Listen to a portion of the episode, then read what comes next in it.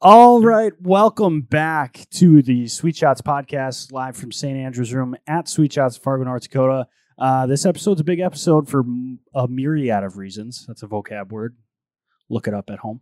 Um, first one we're recording, so YouTube's actually going to have some videos. You can look at our mean mugs uh, as we talk. So Video recording. video I mean, recording, We've yeah. recorded the audio before. obviously yes audio recording now we get the video along with it and then the uh the biggest part of the podcast we've got tom hoge in the in the room today uh tom's a, a recent pga tour winner from fargo fargo south high grad right Yep. bruins i was a bruin for a short period of time every winter for three years You got to check hockey. that box. check Right. that box i think i i earned a fargo south letter You for so hockey this is we'll get to Tom here in a little bit, but let's talk about you, Lucas.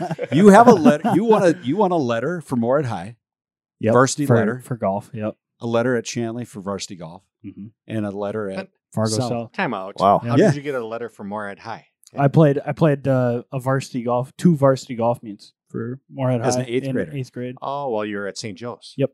I'm following. Yep. Anyways, we Okay. It would have Good been it would have been three tournaments, but uh, a couple. Well, my parents didn't want me uh, playing in a tournament over a school retreat, so I made the top team, and they Mhm. told me I couldn't go. that's so. poor parenting. but uh, nevertheless, yeah. So uh, Fargo, Fargo South grad. It's great to have you in here, Tom. Thanks for taking time to to get in into it with us. But uh, I know we were kind of joking beforehand. Um, the our whole little niche being the DraftKings um, fantasy golf. Last week, or I guess two weeks ago now, was was our attempt to put a twist on the traditional DraftKings, where you draft your six guys, and then it works kind of fantasy football as they get points Yep. um, based on the amount of birdies and it's etc. Um, and two weeks ago, we tried our best to have the worst ball team, Hmm.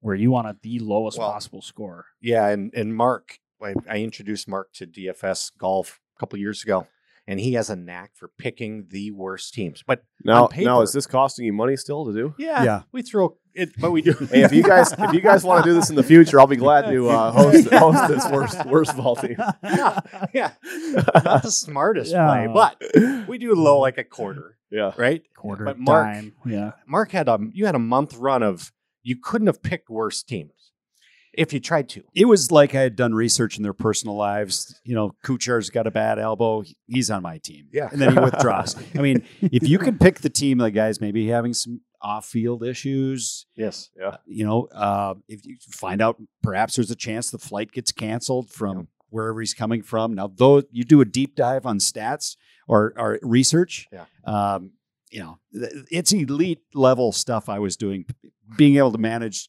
picking, and you had to spend your entire uh, the entire fifty thousand or whatever your budget Yep, your is. your Okay. budget. Your bank Yeah. That was the rule. You had you had to do it. So But you're making it sound like you were trying to do that at, No. at the conception of this event, this worst ball. You were not trying to do that. I was not. No, I was. You I was trying trying, to to, win put the these best events. Yeah. team I could, and I had a knack. I had a long stretch of finishing near the bottom, Yes, so you did. I changed my approach. Yep. Yeah. And now you're more in the middle than the bottom. Yep. Are we going over last week's, or are Yeah. we going to Yeah, we- actually let Tom talk because he's here to him go. Yeah. talk? Either way, we were Let's get- let's rip through this real quick. So DraftKings. So I, I'm just going to throw it out there. So I had two teams last. The team that we really tried on, Yep. and then the team that Yeah. I, Worst uh, ball. worst Worst ball. ball. Yep. And all five of my players' worst ball made the cut. So did mine. they did. I, well, I've got to say, you know, I've done a few podcasts. People ask me how to pick the teams and whatnot, and I really don't know how you would pick golf. To be honest with you, I mean, so much goes into it. I feel like that the common people would have no idea what's going on. You know, for Yeah. me, I saw I was one of the pre-tournament favorites last week at Sea Island, and um, the weather's been terrible in Dallas. Um, there wasn't a lot of practice uh, leading up to it, so uh, not to say that it was expected to miss the cut, but I knew that it was going to be challenging to have a good week those weeks. So Sure. there's just a lot of stuff that uh, people really don't know what's going on, and um, I think golf's crazy hard to bet on. That's a great is- point. That's a great point. Those variables. All of a should sudden, get- now we got to add another variable. Yeah. What's, what's the weather like in the hometown? Where yeah, where he's been living. Yeah. I hadn't thought of that. That's that hasn't been on any of your analytics. No, I don't have that one. I'll add that one. So, how about the wrinkle we threw out last week, two weeks ago, where I threw to these guys? If we were to play, and it was Houston was the event. Is that it where would have been was? Yep. Houston. Yep. If Yes. the three of us played scramble format That week, that week, tournament setup. tournament setup, could we make the cut? Was my question to these guys. Could we have made the cut? And then let's assume we did make the cut. Where are we finishing? LJ, you were pretty confident we could make the cut. I feel like you could make the cut Scramble. just with our with our talent. Three of you're us, gonna- why I know two of you. What's what's your game like? Um, I'm sh- my short game's really good. He's the first putter. You know, Yeah. you throw him out I'm there. giving him a the line. first putt. Tom, I'm it's giving just him a line. it's hard to say. You know, there's courses like last week. I would say you'd, you'd make the cut no problem. It's a shorter golf course. Um, you could hang in there pretty well in a scramble when the scoring's not real low. Um, Mhm. Tournament like Vegas, you know, we play and it's some years the cut's been six, seven under par. Yeah. Um, Yeah, we'd have to pick and choose our. it would be, it would be, yeah, exactly. You'd You be know, smart. And to me, it just it just shows how how well players like yourself, Tom, are. I mean, it's elite level. This is such a different level because LJ, I play with you. You're a really good golfer, but to think that we'd have to do scramble the three of us and we might not even make the cut is Yeah. ridiculous. That's how how well you guys. yeah, are and it, more so it's just the setups and stuff that you know you're not used to seeing sure. everyday play, and um, you hit some shots and you get in some spots that you're just trying to get out there with a bogey, just because uh, it's so severe on the screens. Now, in a scramble, I mean, you'd, you'd avoid those situations for sure. So that's where it's a little bit hard to uh, to gauge, but um, it's always been interesting. You know, I've always thought, you know, a U.S. Open or something like that, they've got to let kind of a similar situation. We always said like a group of eight to ten handicappers come out and play a scramble for Just them. to Yes. just for TV, it would be Yes. awesome. And That's what we talked about. Mark brought it up. Be fantastic. Each, each they used tour, to they used to do that where they had kind of I I remember they did it at Torrey Pines the one year. You remember that? Uh, I think it was the Monday before or after the U.S. Open. They brought out kind of a few different groups and see what they would shoot. But I think it'd be fascinating to watch. It would be. fantastic. I think you you would silence a lot of haters out there.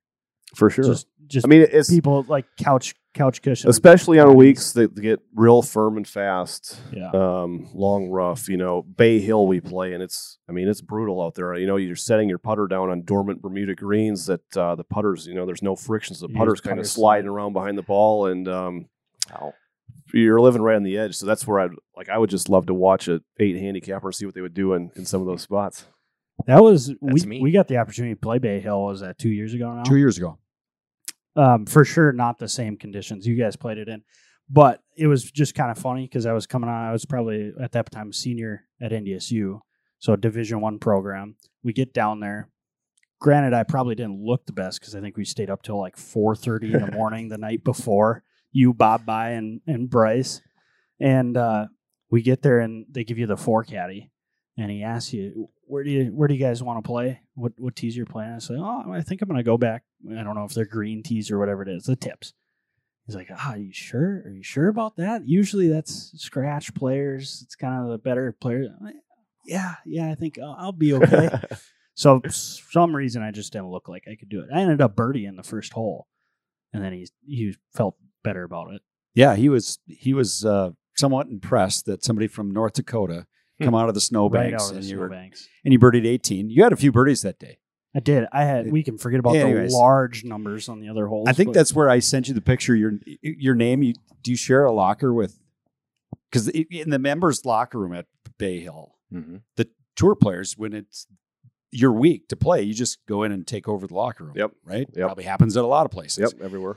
But do you share? Is is there a locker with Andy Anderson's name on it? There. Remember, I. s- Do you remember? I I, Do you remember? I don't remember that. You probably get a lot of stuff sent to you, but your name was on a locker, and I think right next to there's a member, Andy Anderson, which legendary. legendary Fargo Country Yeah. Club member Andy Anderson. So, anyways, but Those are Bay Hill stories, but that was a good. I mean, having experienced, not getting to experience Bermuda up here and going down and, and playing on the dormant Bermuda, even in, Yeah. in some of the college events. I forget, we played in Florida Gulf Coast event uh, down there my junior year, and that was it's so different from what even if you're traveling around, it's so different. Bermuda is just a Yeah, special. That's my question uh, for Tom. And yeah. we go just ahead. got off a. I was down caddying for Lucas playing in the National Assistance Championship, and the Bermuda was something obviously we don't experience. Eh, How how do you handle the different grasses? Has it helped being out there a little while? So now, okay, I know this grass in California. I know this grass in Texas. It has was it an adjustment? How much was the turf a deal? It it wasn't a lot for me, uh, professional golf, because you know it was something that I, I never really thought of as I was picking a college to go to. But you know, being at TCU, um, I learned how to play on Bermuda grass there, and obviously grew up here in here on bent grass in Poa annua, so I kind of knew those as well. So I really had enough time before I got out there that it wasn't much of an issue for me. Um, and I don't know. I, I've adjusted pretty well as we've gone week to week, and not really had to think about it a whole lot. But um, it it is a big adjustment. I remember the first you know couple months down in Texas on that grainy Bermuda grass down there when I first got down to TCU, and you know you'd read putts to break right, and they'd break complete opposite direction the same amount. So it was a big adjustment, but um, luckily it was something I went through pretty early on. Yeah, Yeah. our biggest deal down there was out of the rough. And I told you beforehand, I hit my driver terribly. um, so I spent a lot of time in the rough. And I mean, you're just guessing out of there from a kid coming out of snowbanks and in the bent Yeah. grass. I mean, it was like, I don't know, the highlight of our round that Saturday or Friday was, was, hey, let's club down because we're sick of seeing these things go over the we, green. we had done the math. We did the hard math. We're Everything. gauging, you know, like Florida 20, 20 mile an hour stiff Yep. breeze, 128. We're in the rough, and we do the math, and it's like, okay, Here's the shot. here's the shot. Here's what you, and you're like, okay, let's hit this. I said, timeout. I'm tired of seeing the ball going over the green. let's take one club less. Yeah. See what That's a great- happens. That's a great idea. This thing's flagged. It is all over it. Might have We're been like, my best wedge swing of the Get day. down. Over. Still Still, was over. still went over. Yeah. Yeah, I mean that was. uh I, I guess we didn't. It's get golf. Much. It's golf. Plus, Absolutely. on top of that, coming out of the snowbanks, and then with what happened here the week before, there wasn't much practicing going on. So Yeah. it is what it is. I think it might have been your easiest caddy job you've ever had. So in your caddies, life. they, the players had to ride. Clubs had to be on the cart. Caddies were not allowed to ride. It was the weirdest setup for a caddy. Like they encouraged caddies. You're at the just jogging time- along the cart. Yeah. He didn't even jog. Well, He'd just walk. He'd saunter up the fairway, and it's So like you're oh, waiting know. on your caddy. Yeah, and the worst part was we were on the clock for half our round the first day.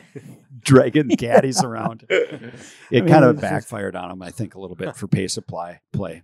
Yeah, we talk. Everyone that I talked to, they're like, "This is the dumbest situation," because it was like the only tournament guys would go to, and they forced you to take a card. Yeah. and it was just a weird. Mm. weird scenario. But yeah, you were you're about twenty percent on divots filled. Sand seed. I was sometimes I was there, clubs sometimes I wasn't. Yeah. I had a wet towel, but and he's hopping on his car. It was very awkward. It so I was. was It is I found I was half spectator. You said it was the perfect like high school parent opportunity. Like you're, Yeah, you're watching the golf and you're also You get to being able to give some advice. You can give some advice, but you're not there all the time breathing down the kid's neck. bizarre. You're just you happen to if you catch up with them on one hole, you're like, "Hey, how about you think about this?" What, so, random question: What's your what's the craziest caddy situation you've ever either experienced yourself out on, on a tour or you've seen? Anything? Yeah. pop in your head? Mm. Caddies and shenanigans, or I don't know. There's anything I've seen directly. There's a there's a caddy out there that's a legend. D. Rawls is his name, and um, he needs to have his own TV show or radio show because the stories he's got are legendary. He used to always stay with my caddy that I have now, but um, you know he had a few comments. You know, hey Henry, what's the number for one eight hundred flowers? And uh, they saw a commercial for for Jurassic Park at one point, and he had to ask if dinosaurs are still real. So Oh, just geez. just to set the stage a little bit. But um, one of his legendary stories that makes the rounds out there is they were playing at uh, Quad Cities John Deere. 16th hole is a par three there, uh, 150, 160 yards, and his his player, uh, I think it was Steve Marino at the time, asked him what what direction the wind's blowing, and he goes, "Look, you idiot." Look at the water down there, It's straight downwind. Oh, geez. Well, it's it's a river.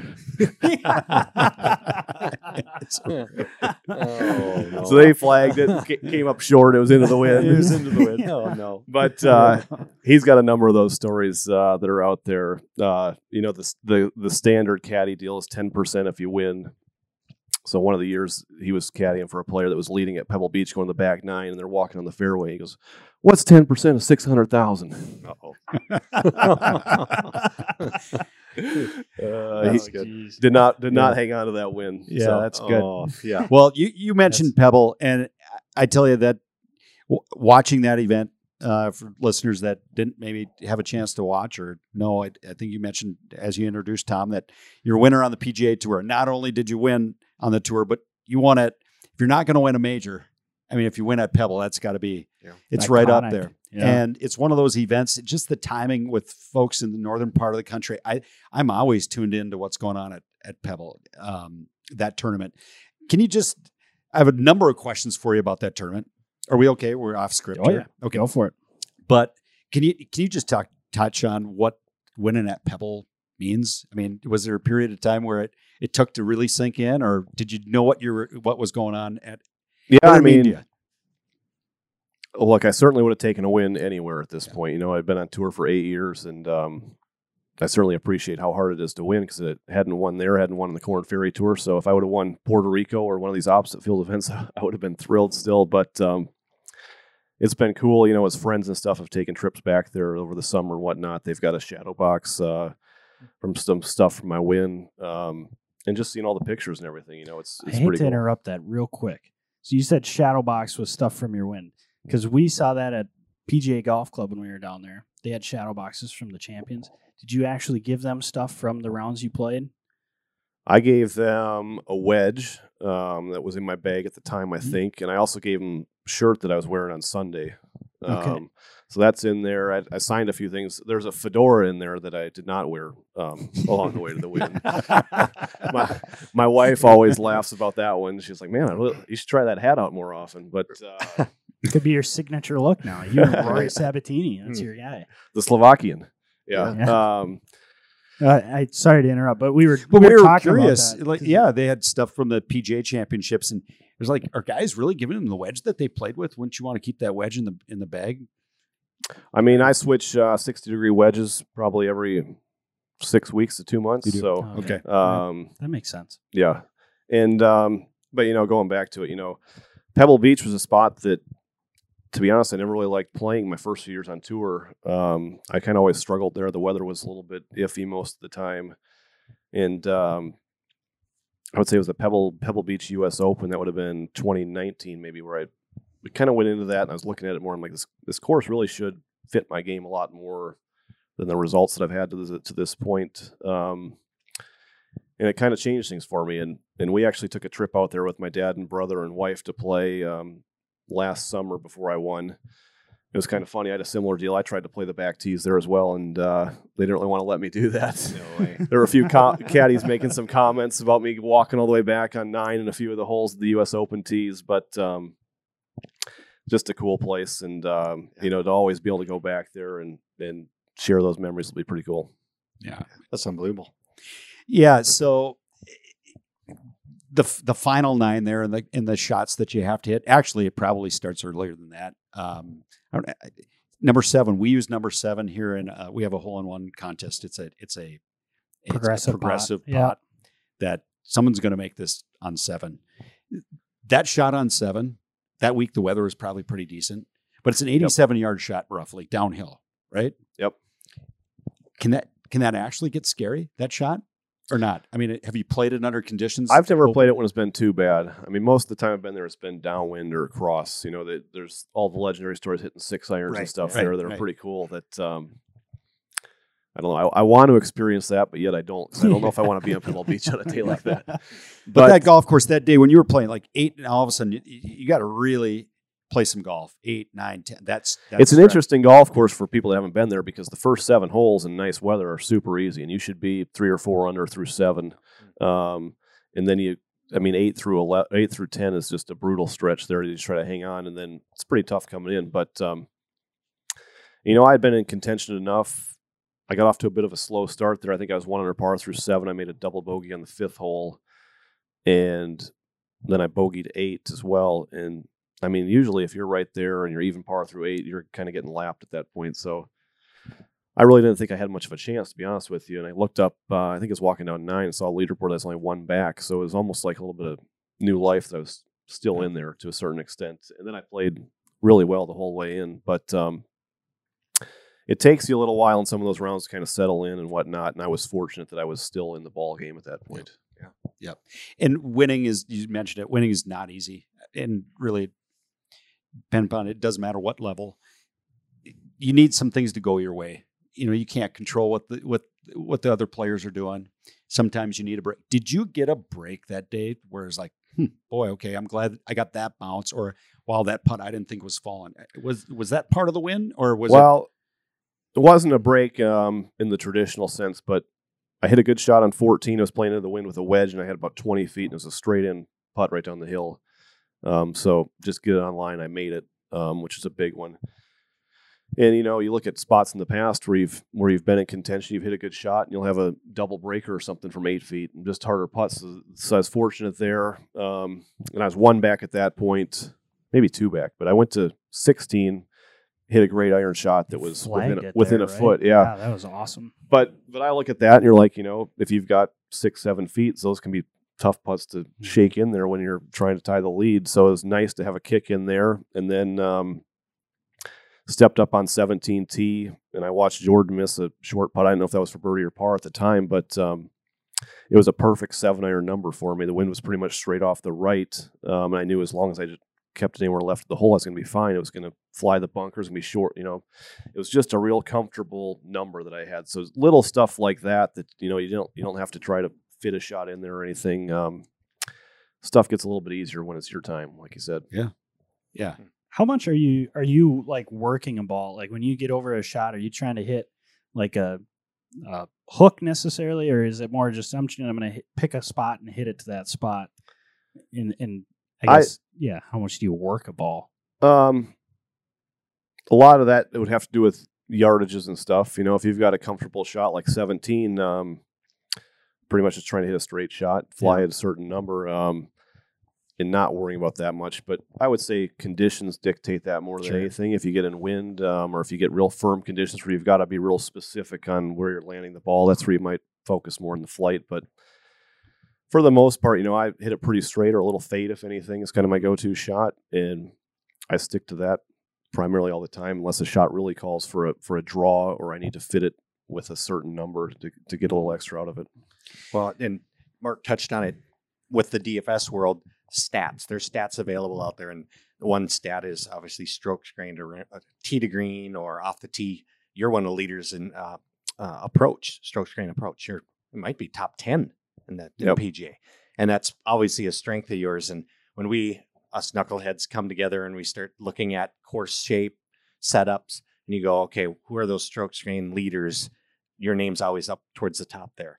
Obviously, that how how often are you working on that iron game? Is that a focus? Is that a, something you've done since a young age, or as you become a pro, 150 in? What? How often? yeah, are you, it's it's always been a strength of mine, I would say. Okay. Um, and you know, distance control, I think, is the biggest thing when I think of strokes gain approach, and that's always something that's come pretty natural to me. And I think that you know, growing up in the wind here, being in the wind in Texas, and learning to control ball flight more than anything has really helped me. And um, you know, I'm never going to be one of the guys that leads off the tee just because distance is such a big deal in that stat. Um, so I've got to make up for it in other areas, and um, that's kind of where I can gain a little edge on the rest of the field. yeah, and you have.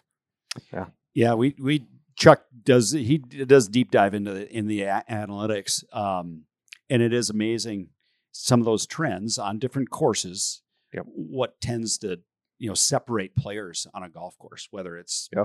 strokes gains off off the tee, or if this ends up being a putting golf course or an Yep. approach.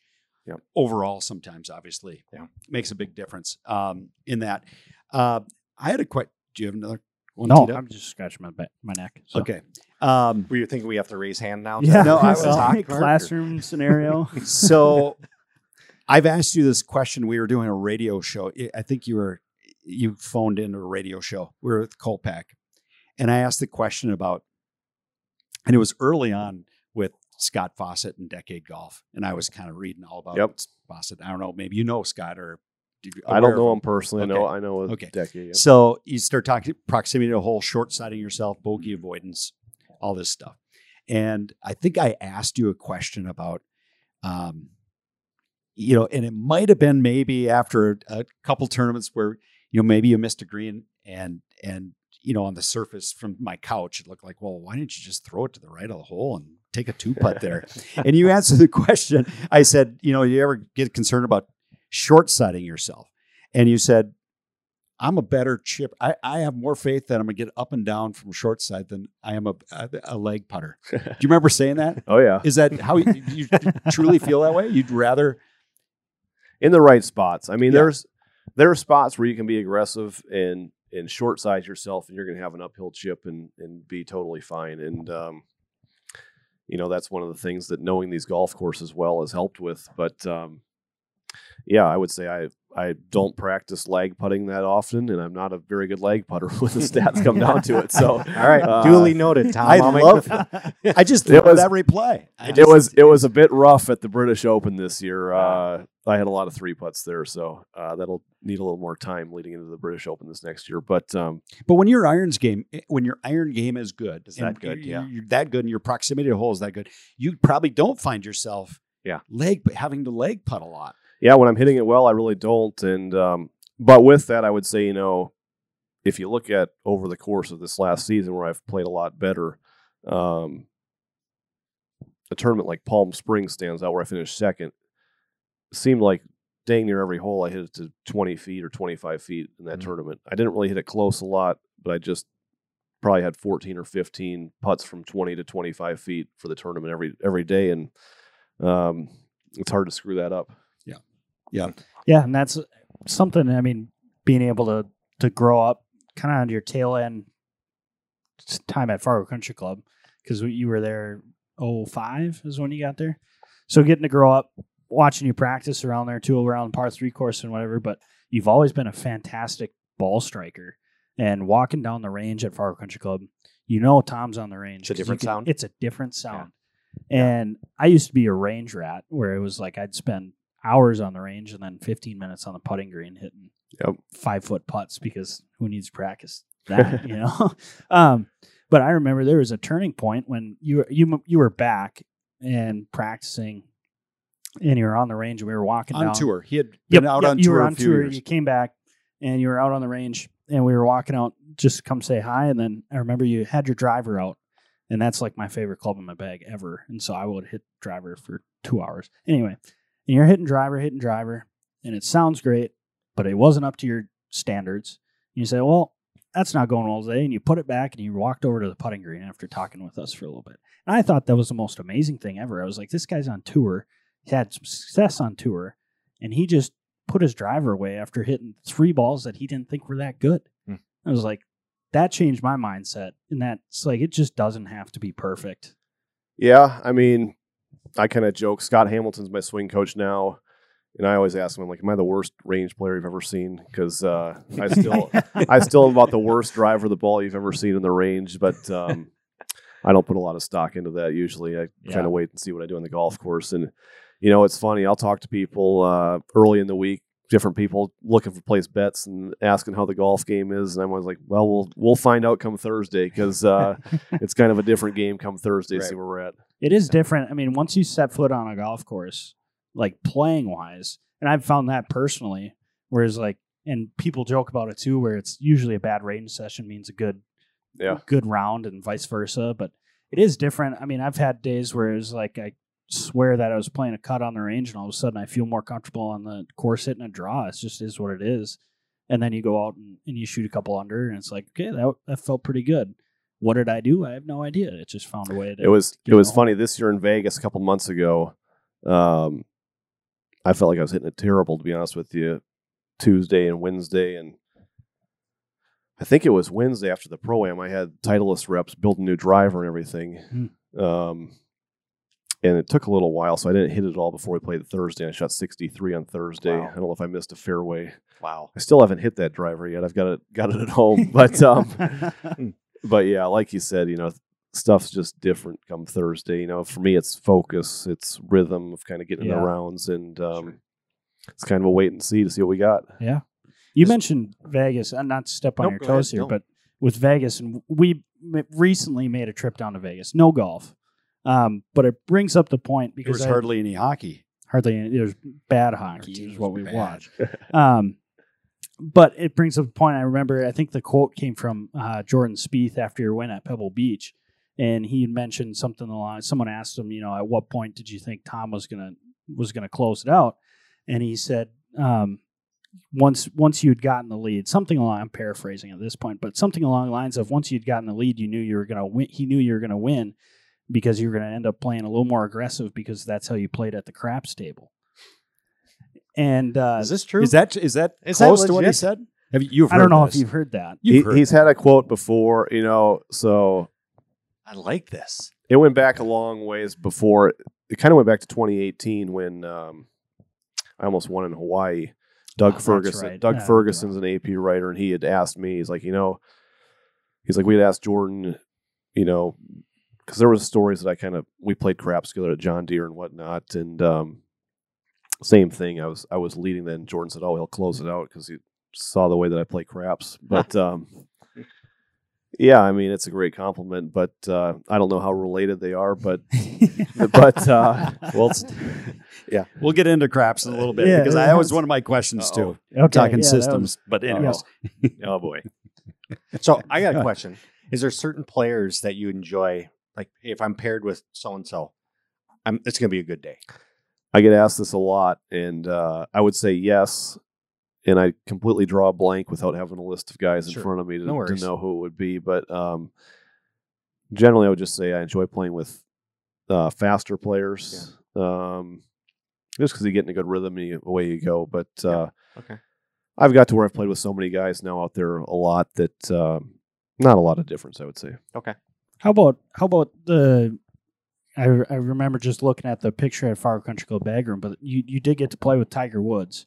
That um, I forget where that was. Was- Well, I first played uh, 2015 at Wyndham was my rookie year on tour, and then um, we played. It was the day that Kobe died, actually, um, right before COVID hit at Oh, Torrey yeah. Pines on the Sunday, and then we played once more on the Sunday at the PGA Championship uh, during COVID. So three times now. It's pretty cool. Every one of them, uh, you know, they're incredible days. yeah, and and that's I mean, talk about getting to play with him your rookie year.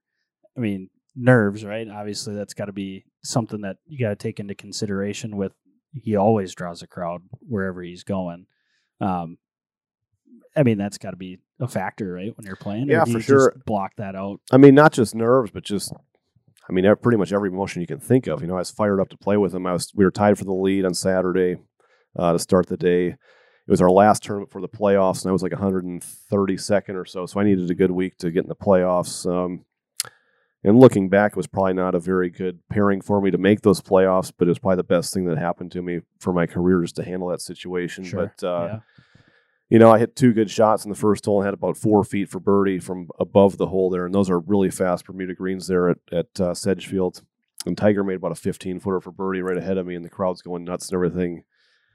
And I've got a little downhill, you know, outside the hole putt. Um, and I got over it and just, you know, the excitement, anxiousness, I mean, everything. I mean, it was like you could hardly get the get your body still to putt that thing. And I, uh, I hit a little lag putt down there from four feet just to try to keep it close, and uh, away we went. But um, you know what? That round, it took me probably six or seven holes to really settle into it and feel like I was feeling well. Just kind of get all that, get all that emotion out of your body. But um, when I played with him at Torrey Pines, it's kind of a similar deal. I hit it down the fairway, and kind of a lot of those same feelings standing over the iron shot. Just a lot going on.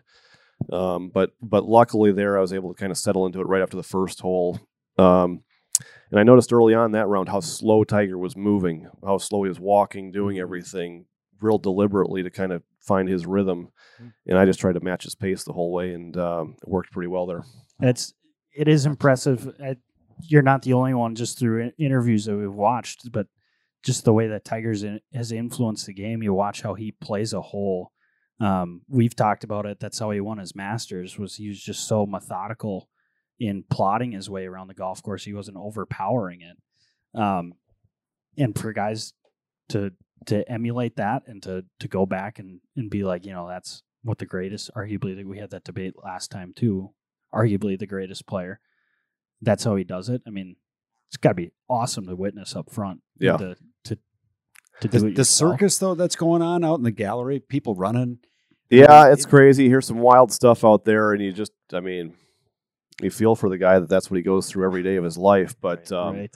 but he's awesome to play with. You know, he's you talk to a bunch, and uh, he's also great that he'll let you go first. You know, if it's close, just to hit before everybody's really going crazy around the greens, and um, he's easy to play with. So I enjoy it. Oh, that's cool. That's nice. That's, I mean, not to pivot too far because we'll come back, but he, his first tournament back this year is the next tournament, December 1st, the Hero World Yep. Challenge. So this is his first time playing. Yeah, he hosts it. Yep. It's, Is that an event sure. you're in, Tom? I'm actually playing the pro am for that. So just the Wednesday pro am. Um, it's only a, I think it's a 16 or 18 man field, kind of off the world rankings. So I didn't quite Yeah. get in that one, but Okay. um, I'll be down there for a couple days and hopefully see all the guys. that's Bahamas, right?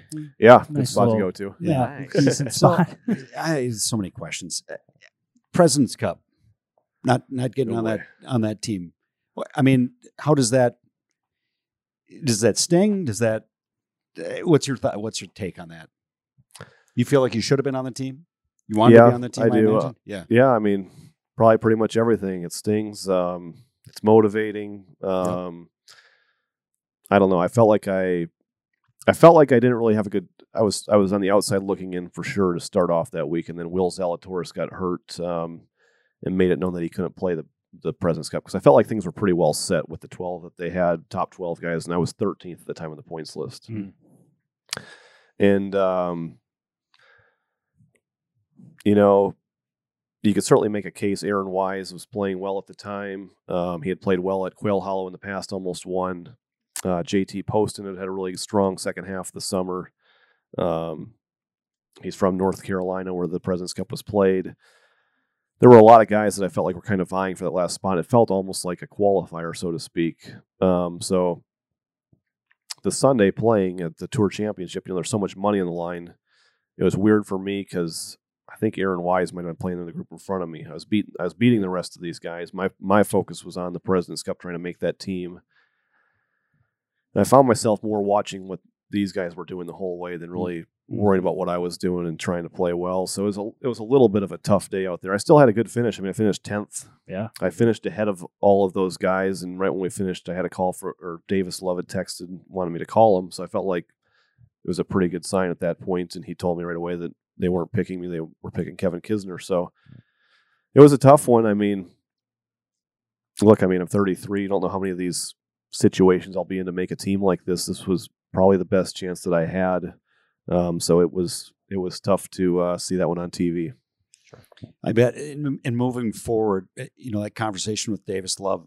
I mean, is it is it something where, I mean, you got to get over, you got to move on, got to move past it. But is the communication such that um, there's not a wedge driven between you and and guys that are making that decision? I mean, I hard? understand. I mean, Yeah. You look at a captain, that's probably the worst part of their job. I mean, Yeah, every year, I mean, it, and if you're 15th, 16th on that points list, you've still had a great year. So you can make a case for anybody that's up there. So I, I don't really hold anything against Davis. I really would have loved to be there, but um, I get why he did what he did. Um, and I think that the guys on the team have a lot of say in who they want in the room as well. So uh, they went that direction, which is totally fine, you know. But um, I just got to play a little bit better, so I'm not on that bubble, so Yeah. to speak, going- going forward. Sure. Yep. Mm-hmm. Yep. Okay. I got another one teed up. I got a few. Keep going. Augusta. Looking forward to getting uh, getting to Augusta Yeah. Um, because that'll be it's you know once we turn New Year, it's I would imagine you guys start you got players, but you start looking at I'm trying to find members that I can get out there early. So if you know any Mm, members, yeah, that was uh, another question. Do you get access With our with our wide reach here, we, I can go out five times, I think, before, but I've got to have a member host me to play Mm. if I want to bring guests. I think I can go out on my own, play by myself, but if I want to bring some friends, which is fun, you know, last year we went, I took my dad and brother. Um, it was all of our first trips there. It was pretty cool to share that with them. Um, so you even brought Coach Kennedy out, right? If Coach Kennedy came to the tournament, yeah. Yeah. Um, or to the tournament. Yeah. Yep. So yeah, it's uh, it's a spectacular place. You know, you mentioned Augusta. Everybody asked me what it's like to describe it, and it's one of the places. It's really, I mean, it's hard to describe. It's hard to put into words. You know, just how incredible the experience is there and what it's like because it's so unbelievable. You know, it's the, it's the one place where you have such high expectations for it, and it exceeds all those expectations. It's Yeah. great. I've described it. It's like Disney World for golfers. I mean, there's just something to do, something to watch every corner. The The architecture of the golf course itself, and it's been said the TV doesn't do it justice. It doesn't. Let alone having Yeah. to walk it and play it. But we went in 2012, and I still, I mean, I remember it like it was yesterday. And the place is just amazing. What what they I can would do I would uh, go back to uh, your scramble would not make the cut there. it It is I would agree with you. Yeah, it I is a won't it is a brutally hard golf course now, and um, you know it's a tough walk with all the hills, how big it is, and it's just a real demanding week there. You know, I was I was worn out after the Masters this year, so um, you know certainly excited to get back and hope my game's sharp for this year. Yeah. How about I just saw like this morning they just completed an extended tee back on number 13. I don't know if you've heard anything about that. If they, I don't know a lot in. about it, but I know they've been working on it. It was funny because so I went and played in February uh, with my dad and brother, Mhm. and they made a lot of changes to 11 last year. Oh, really? Mm. and I played practice rounds with uh, Jordan Spieth and Daniel Berger on Monday and Tuesday um, this last year, and that was the first time they had seen the 11th since the changes. You know, for me, it looked like that had been there for was, uh, 60 years Okay. with the trees, but um, just incredible what they can accomplish in a real short amount Well, of and they just started this a couple months ago with the with the. I remember They've, they've had the land for a while. and They've done a lot uh, back there.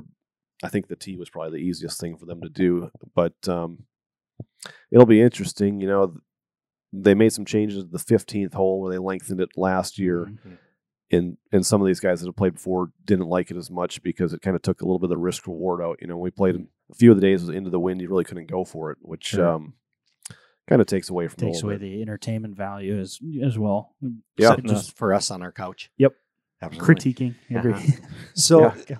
so on TV and those greens, actually, I think they look bigger on TV than someone did in person. Uh, 18 green to me on TV looks huge, and you get there and it's like, okay, it's, it's not like a huge green. But my question is the shelves on those greens Yeah. and how quick those greens get in the whole locations. I mean, is it literally sometimes you need to land the ball in a four foot square? For sure. I mean, I think of six, the par three is the one that really is like that. You know, they've got a shelf up in the top right that's a really small area to hit. Um, you've got kind of a lower left and then a back left. And you've got to be in those right areas, or putting is a nightmare. Um, and I mean, you're standing back there with six iron, seven iron. So it's not like it's a short iron coming in there. I mean, it's a 190 yard shot trying to hit in those spots. But, um, you know, we played on Monday, and Jordan Spieth had commented that's probably as firm and fast as he'd ever seen it on a Monday there. Hmm. And we had quite a bit of rain that softened it, so it wasn't quite up to the speeds they would normally have it for the tournament. I don't think this last year, but um, it was interesting. You know, I got a lot of the practice rounds just watching Jordan around the greens and where he would hit certain putts. You know, he wouldn't go directly at it; he'd play it up a big slope um, in a way, and I learned a lot that way just by watching what he was doing around those greens. some of it do you have to embrace that i mean it's it you know sometimes you hear uh, some of that would be mickey mouse golf right you got to hit it over here to get the ball to go over here do you have to have a mindset you just go hey this is augusta i got to think out of the box here a little bit Exactly. I mean, it is interesting. I'd be curious, you know, if you had never played a tournament at Augusta, I think guys would be pissed when they leave there about Right. some of the shots that you have to play. Yeah. But it's Augusta National, the history that's behind it, um, how incredible it is. But there's some wild shots for sure. You know, I had a pitch shot on the 18th hole in the second round. I missed the green left. The pin was kind of in the lower right section of the green. And I kind of had to play it up 30 feet left of the hole up into the backstop uh, way high and just have it kind of settle down about 10 feet and try to make a 10 footer because um, you know the advice i had got before mark brooks is a good friend of mine from fort worth uh, pga champion um, and he always said he's like he's like the best advice i can give you is just avoid the runaway trains and by that he meant always take the high line so you're never getting something going Mhm. low with too much Mhm. speed, and it's going to get away from you. Sure. You know, if you keep on the high line, it's always going to kind of keep working back towards the hole. So you're just aware of a few things like that, and um, try to limit the damage when you really get out of position. That's remarkable. It's fun to watch. Yep. Great tournament to watch, and then to have you Yeah. you playing in it. It's uh, it's it's really special for our area Yep. uh, to be able to have that opportunity to watch you play. Absolutely. I I have one more question that I know I have to ask. Okay. And then I'm- Shocker.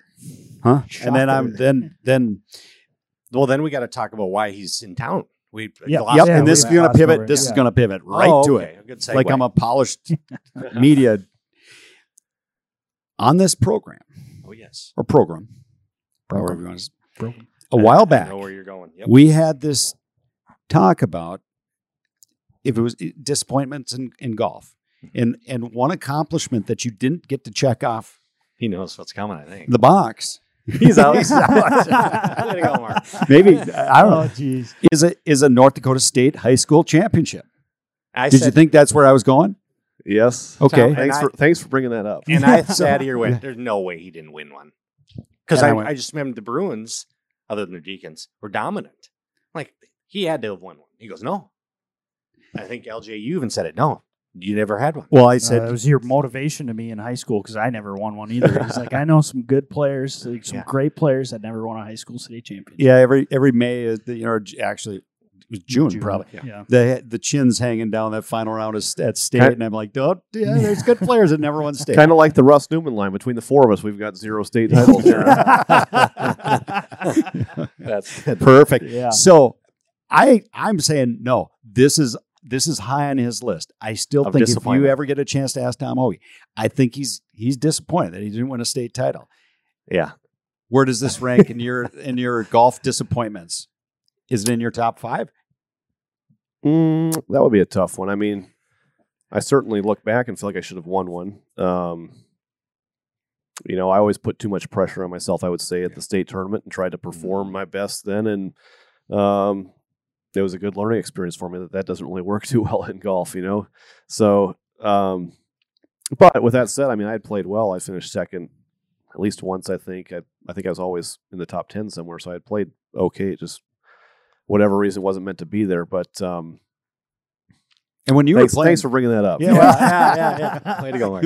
Well, yeah, but there were some good players. I mean, when you were playing, Oh, well, there were a lot of great players, and um, I know Ben Freeman was a teammate of mine that won Yeah. my junior and senior year. Matt Rubis was another teammate that won our sophomore year. So it was it was always teammates winning. So uh, you were certainly happy for them, and we always won the state championship. So um, you know, I was always pretty happy leaving those state tournaments.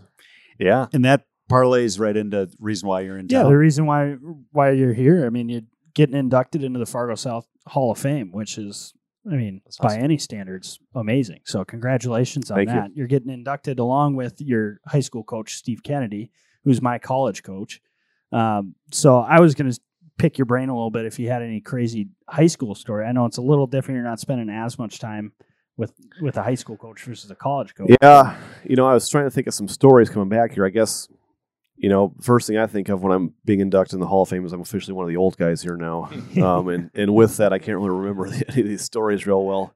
But um, I don't have much for coach. You know, all I can think of with coach is just the environment that he created there at Fargo South. You know, is it's it was so competitive. There were so many good players, but it was so much fun in practice every day, and he always made it fun, and you had a smile on your face. And you know, I think he's done that all through Fargo South at NDSU now, and just has that Yeah. legacy, and he just has such a positive impact everywhere that he's been. Um, I wish I had some more stories uh, that could get to him because it would make it a little more interesting. I was going to say the one that I I think he brought up, and I don't know if it was the case with your your squad or if it was a different squad, but it was going into the state tournament and it wasn't looking great, and he picked out a FedEx truck that was driving by. He said, "That right there, that's a good sign. That FedEx truck, we're going to win this." And that was his like motivation through college. A FedEx truck. A. FedEx truck. I hadn't heard So- that one. Um, I it wasn't one of my. We, we we had big leads. All, I all suppose, year, yeah, you but, guys are um, probably Even over the Deacons at that time, really? Pat Thomas and uh, I'm Yeah, trying to think who else was on the squad there. I- Yeah, I- Dom- dominated them. I'm, I'm sure you guys did. You had a very good team. We got the payback in in my so were you years. Andy's but- age?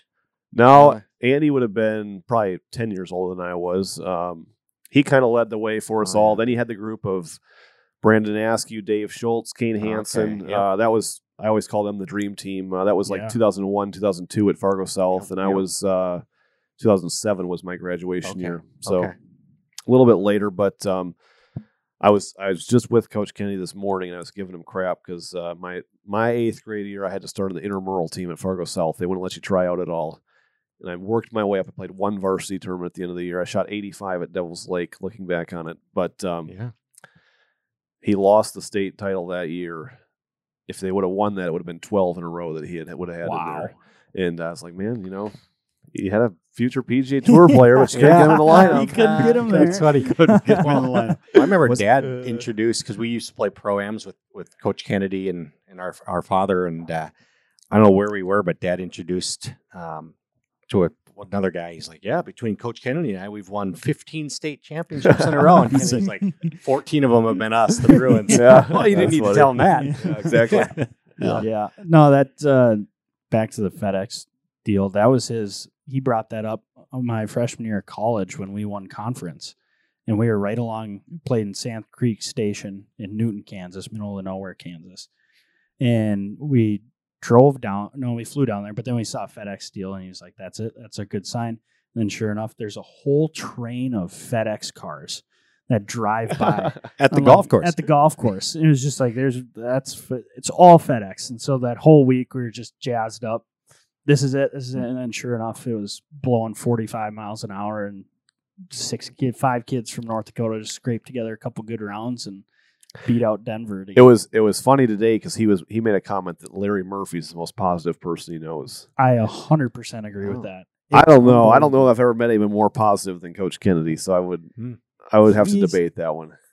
I, I think I've seen him just because I think college kids can get in a little more trouble than uh, than some of the high schoolers. There there have been some times at, at practices where it was like mm, that was a little scary. I haven't seen him like that. We before, we did have one that was- moment that he got a little hot. Um, so my junior year, um, I don't think we had any other seniors, but Eric Galt was a big hockey player. I think he was yeah. down in Nebraska playing juniors, so he missed the first month or so of our season, and he came back. We always went to breakfast, uh, either Village Inn or Randy's. So we were at one of the, one of the breakfast spots. Love we were Randy's.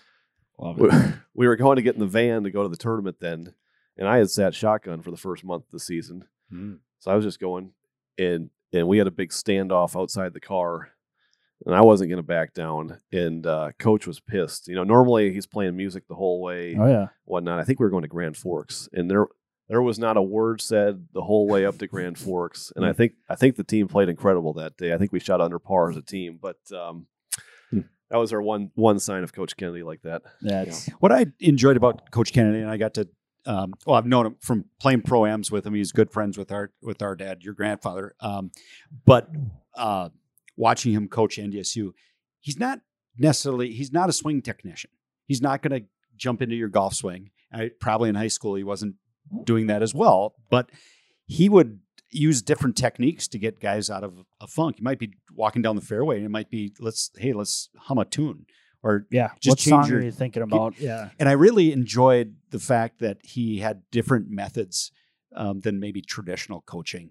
Did, did you experience that in high school? I mean, he wasn't Yeah, I jumping in mean- working on your golf swing in high school. That was kind of back in the time though. That was back when the coaches played and he, Yeah, Grandpa was that's true. he was Yeah. they were They were first off. They'd be It done about They're in a two Skins hours. game for crying out loud. Yeah, so I don't know how much best gig in the world. they No, but but I just think you know, like you said, he would never jump in and, and on the technical side, but he just created an environment in practice where you're always playing match playing the par three or chipping contests or putting in a real competitive environment. Um, but it was fun at the same time still.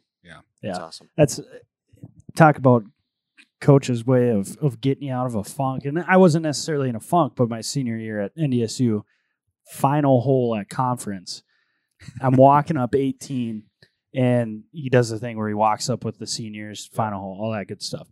And we didn't really have anything to talk about. I think I just bogeyed uh, 17, and I was not down, but I, I think I was under par at that point. So I was trying to make a birdie coming back in, and I piped the drive down 18 and we were talking about a kid he hit iron off 18 and it was downwind and it was like why would you ever do that So we were having fun that. Then it got quiet. Walking up the fairway, I got a hundred yard wedge shot left in. Final hole, NDSU career. He looks over at me and he goes, "Hear what happened to Diesel?" And he was my teammate, and he, he he was struggling that day. I said, "No, coach. What happened to Diesel?" He got the shanks on hole six. Oh no. I got a hundred yard wedge shot left in for my final approach shot of my college Uh, career. He's telling me my teammates got the shanks. You just So use the S word. Yeah, Yeah. he- Thanks, and that's a dollar. That's a dollar swear word to him. That's a dollar in the swear jar if you say shanks. And he's up. He's got the. He's yeah. Maybe he didn't say shanks. He said hosels or something like that. Okay. But it was like, yeah, thanks. That's exactly what I wanted to hear right before I hit this wet shot into the 18th. One, But- one- other Kennedy story playing on pro am. I don't know what how Dad set up the set this up, but he said uh, I I looked over at Steve, and Steve always wore shorts these pro ams. Yeah. and he goes, Steve, I'm not saying your legs are skinny, but I I just saw a wood tick crawling up your craw- crawling up your leg, and this requires a, a video. Yeah, he did say that. To me. I'll never forget that. multiple times. Yeah. He might he might have used that every round. Uh, That's good. So, Yeah, he's a he's a great great man, better coach. I mean, really neat that you two are yeah, getting in there together. together. yeah, Congratulations. pretty cool. congrats. Thank you. that's awesome. There's Chuck, you got any? We don't have we No, don't have I- a team to pick this this Nope. week, so No, no, we're not breaking anything down for this week. Nothing. I mean, the the next one's going to be the Hero World Challenge. So, Tigers. Are you guys are you guys doing anything for the QBE week after? I'll be playing there. Oh yeah. There we go. Yeah. we'll Yeah. be- All right. Should, do we need to throw this out? This is probably the last thing we need to talk about. Yeah. You need to come clean on you and When I have him in my Tom's on your- roster. yeah. Well, so I, I went and confirmed because last year I had a knack of, of putting you in my lineup and then you wouldn't play real well. So I'm like, I'm the jinx. And then when I didn't put you in, you'd play really well. So I'm like, okay, I'm going to stay away. Well, this year, CJ Cup, I had you and you played well. Yeah. Then, uh, so what I'm saying is last year was a different deal. This, This year, year. the jinx is off. So I, Well, that's good news. really good news. Oh, yeah. I'd be relieved to hear that. Yeah. So I, I- last when we were prepping for this, I'm going, oh, I am the ultimate jinx for Mr. Hoge. I'm not even going to put him in lineups. But I've verified. You're not I'm, the jinx. I'm not the jinx. You're not the jinx. I'm okay. anymore. Now you guys how every week. You're just throwing them in. You're not even Oh. looking at stats. You've been doing that. I pretty much I yeah, I had you early a couple of years ago when people wouldn't I mean, you were the best value pick out there. Yep. Yeah. Literally. So now and I'm more the stats guy. So I'm looking at those strokes gained when you're in a top 10 strokes gained approach. I'm like, yeah, this course is set up for for Tom. So I'm just pumping you in there. I'm These guys are Byron just- Nelson. I'm I'm a Texas. I I like you in Texas. And Yep. anyways. So where's Yeah. the event in a couple weeks? Uh, down in Naples. It used to be the Shark Shootout. Obviously, he's been uh, asked not to show up this year. Sure. So uh, the Sharkless Shootout this year. Okay. That's we're calling it. But um, partners are I'm playing with Sahith Theegala. Oh, yeah. Um, so You had a great week this last week. yeah, good, very good well. player. So I'm excited to play with him, and um, you know, I, there's got to be something going on on DraftKings for that. Absolutely. There yeah, will we'll be. we'll be covering it, so that's exciting. I guess. And my last thing I wanted to touch on, I said I was going to bring it up. We almost touched on it when we talked about Vegas, but Oh. get into the the crap strategy. Mark and I, we got into the craps tables and in Vegas. You're more of a roulette guy. I don't know what you're. Oh, I like craps you, too. you get into crap. I guess we hammered at my 21st birthday down Yep. there. We were Yep. Yep. living at the bubble craps, but you talk about, you know, obviously there wasn't necessarily exact correlation, but you're a craps guy. Do you have a certain strategy where it's like that's a fail safe? I'm always playing. I probably have a fail safe way to lose. I mean, Well, we all the Yeah. table gets Yeah. cleared for every one of us. Yep. No matter what. no, I just like- I do the same thing over and over. I place even numbers on the craps table, so four, six, eight, and ten, and I just Mm. wait. Hopefully, catch a long roll. Catch on that Um, shooter. That's that's the name of the game, I guess. You know, Mhm. the funniest story I had with that was uh, 2018. Uh, first year I was playing really well. I played well in Hawaii. We were down at Scott Hamilton's week after Bay Hill. Um, I was just seeing him for a day and heading home, and I was with my wife Kelly on a Monday. And I was like, "Hey, we should go to Vegas Thursday through Saturday." I've never been there for the NCAA basketball tournament. I've always Mhm. wanted to go, Mhm. but it's crazy. And it was Sweet 16 week then, so like we you know, get there, watch the games Thursday, Friday, we're out. And uh, She said absolutely not, which is pretty smart. of- pretty smart of her. I'll give her that. But that Friday night, I was getting videos and all that stuff. So Gavin Maloof has become a good friend of mine out there. They used to own the Sacramento Kings, the Palms. He's at Bellagio 300 days a year, probably playing craps. But um, his girlfriend rolled for four hours that night. Oh What? God. We would thought we would have been along. We would have been there with him. Oh. It was the longest roll in the history of Nevada. Wow. Oh my god. I was getting videos, everybody What? going nuts at the table, and Four uh, hours. yeah, I was like, well, I should probably quit the game after that. I could have been I could have been there and I Could have wasn't. been. And uh, yeah, they uh, there were some big six figure wins on that table that night, and um, We it's the, thought- it's the stuff you dream of as a That's craps insane. player, yeah, Yeah, we and, thought I, we and I missed rolled it. for a while. We were 50 minutes 50 between the two of each. us. Shoot, I'm Yeah. just hoping for 20 minutes these Yeah, I days. Yeah. But yeah, four hours. There was a lot going on in between there, a big story, but Yeah, um, yeah. but regardless, I think he said he started with sixty dollars on a six or eight to start the roll, and he had eighteen thousand on it when it sevened out. oh my god. So you think about how many numbers you're rolling Think at of all that. time. Wow. Four hours. That's crazy. Well, hopefully everyone gets their chance at a long roll Yeah. out in Vegas. But I don't know. That's about that's about all that I got. I don't know if you guys got any stragglers coming in. But No, uh, Nothing. Just big thank you, Tom, yeah, for spending absolutely. time thank and you. maybe uh, I know Mark, you're gonna maybe have him hit a shot at Pebble if you had time to quickly use the technology. oh, putting the pressure on me. You'd mentioned Oh, that. yeah. Well, yeah, this thing out here, this golf venue yeah, we got, Mark. yeah, we're gonna hit. We're gonna hit Oh. a driving range So us. the joke is usually we do this in the morning time, and our cleaning crew are out there moving tables. We equate that to the greens like crew, the Yeah, grounds crew mowed. They're mowing, the greens. and I mean, blowing the leaves yep, off. it's stuff. consistency. You'll hear it out there.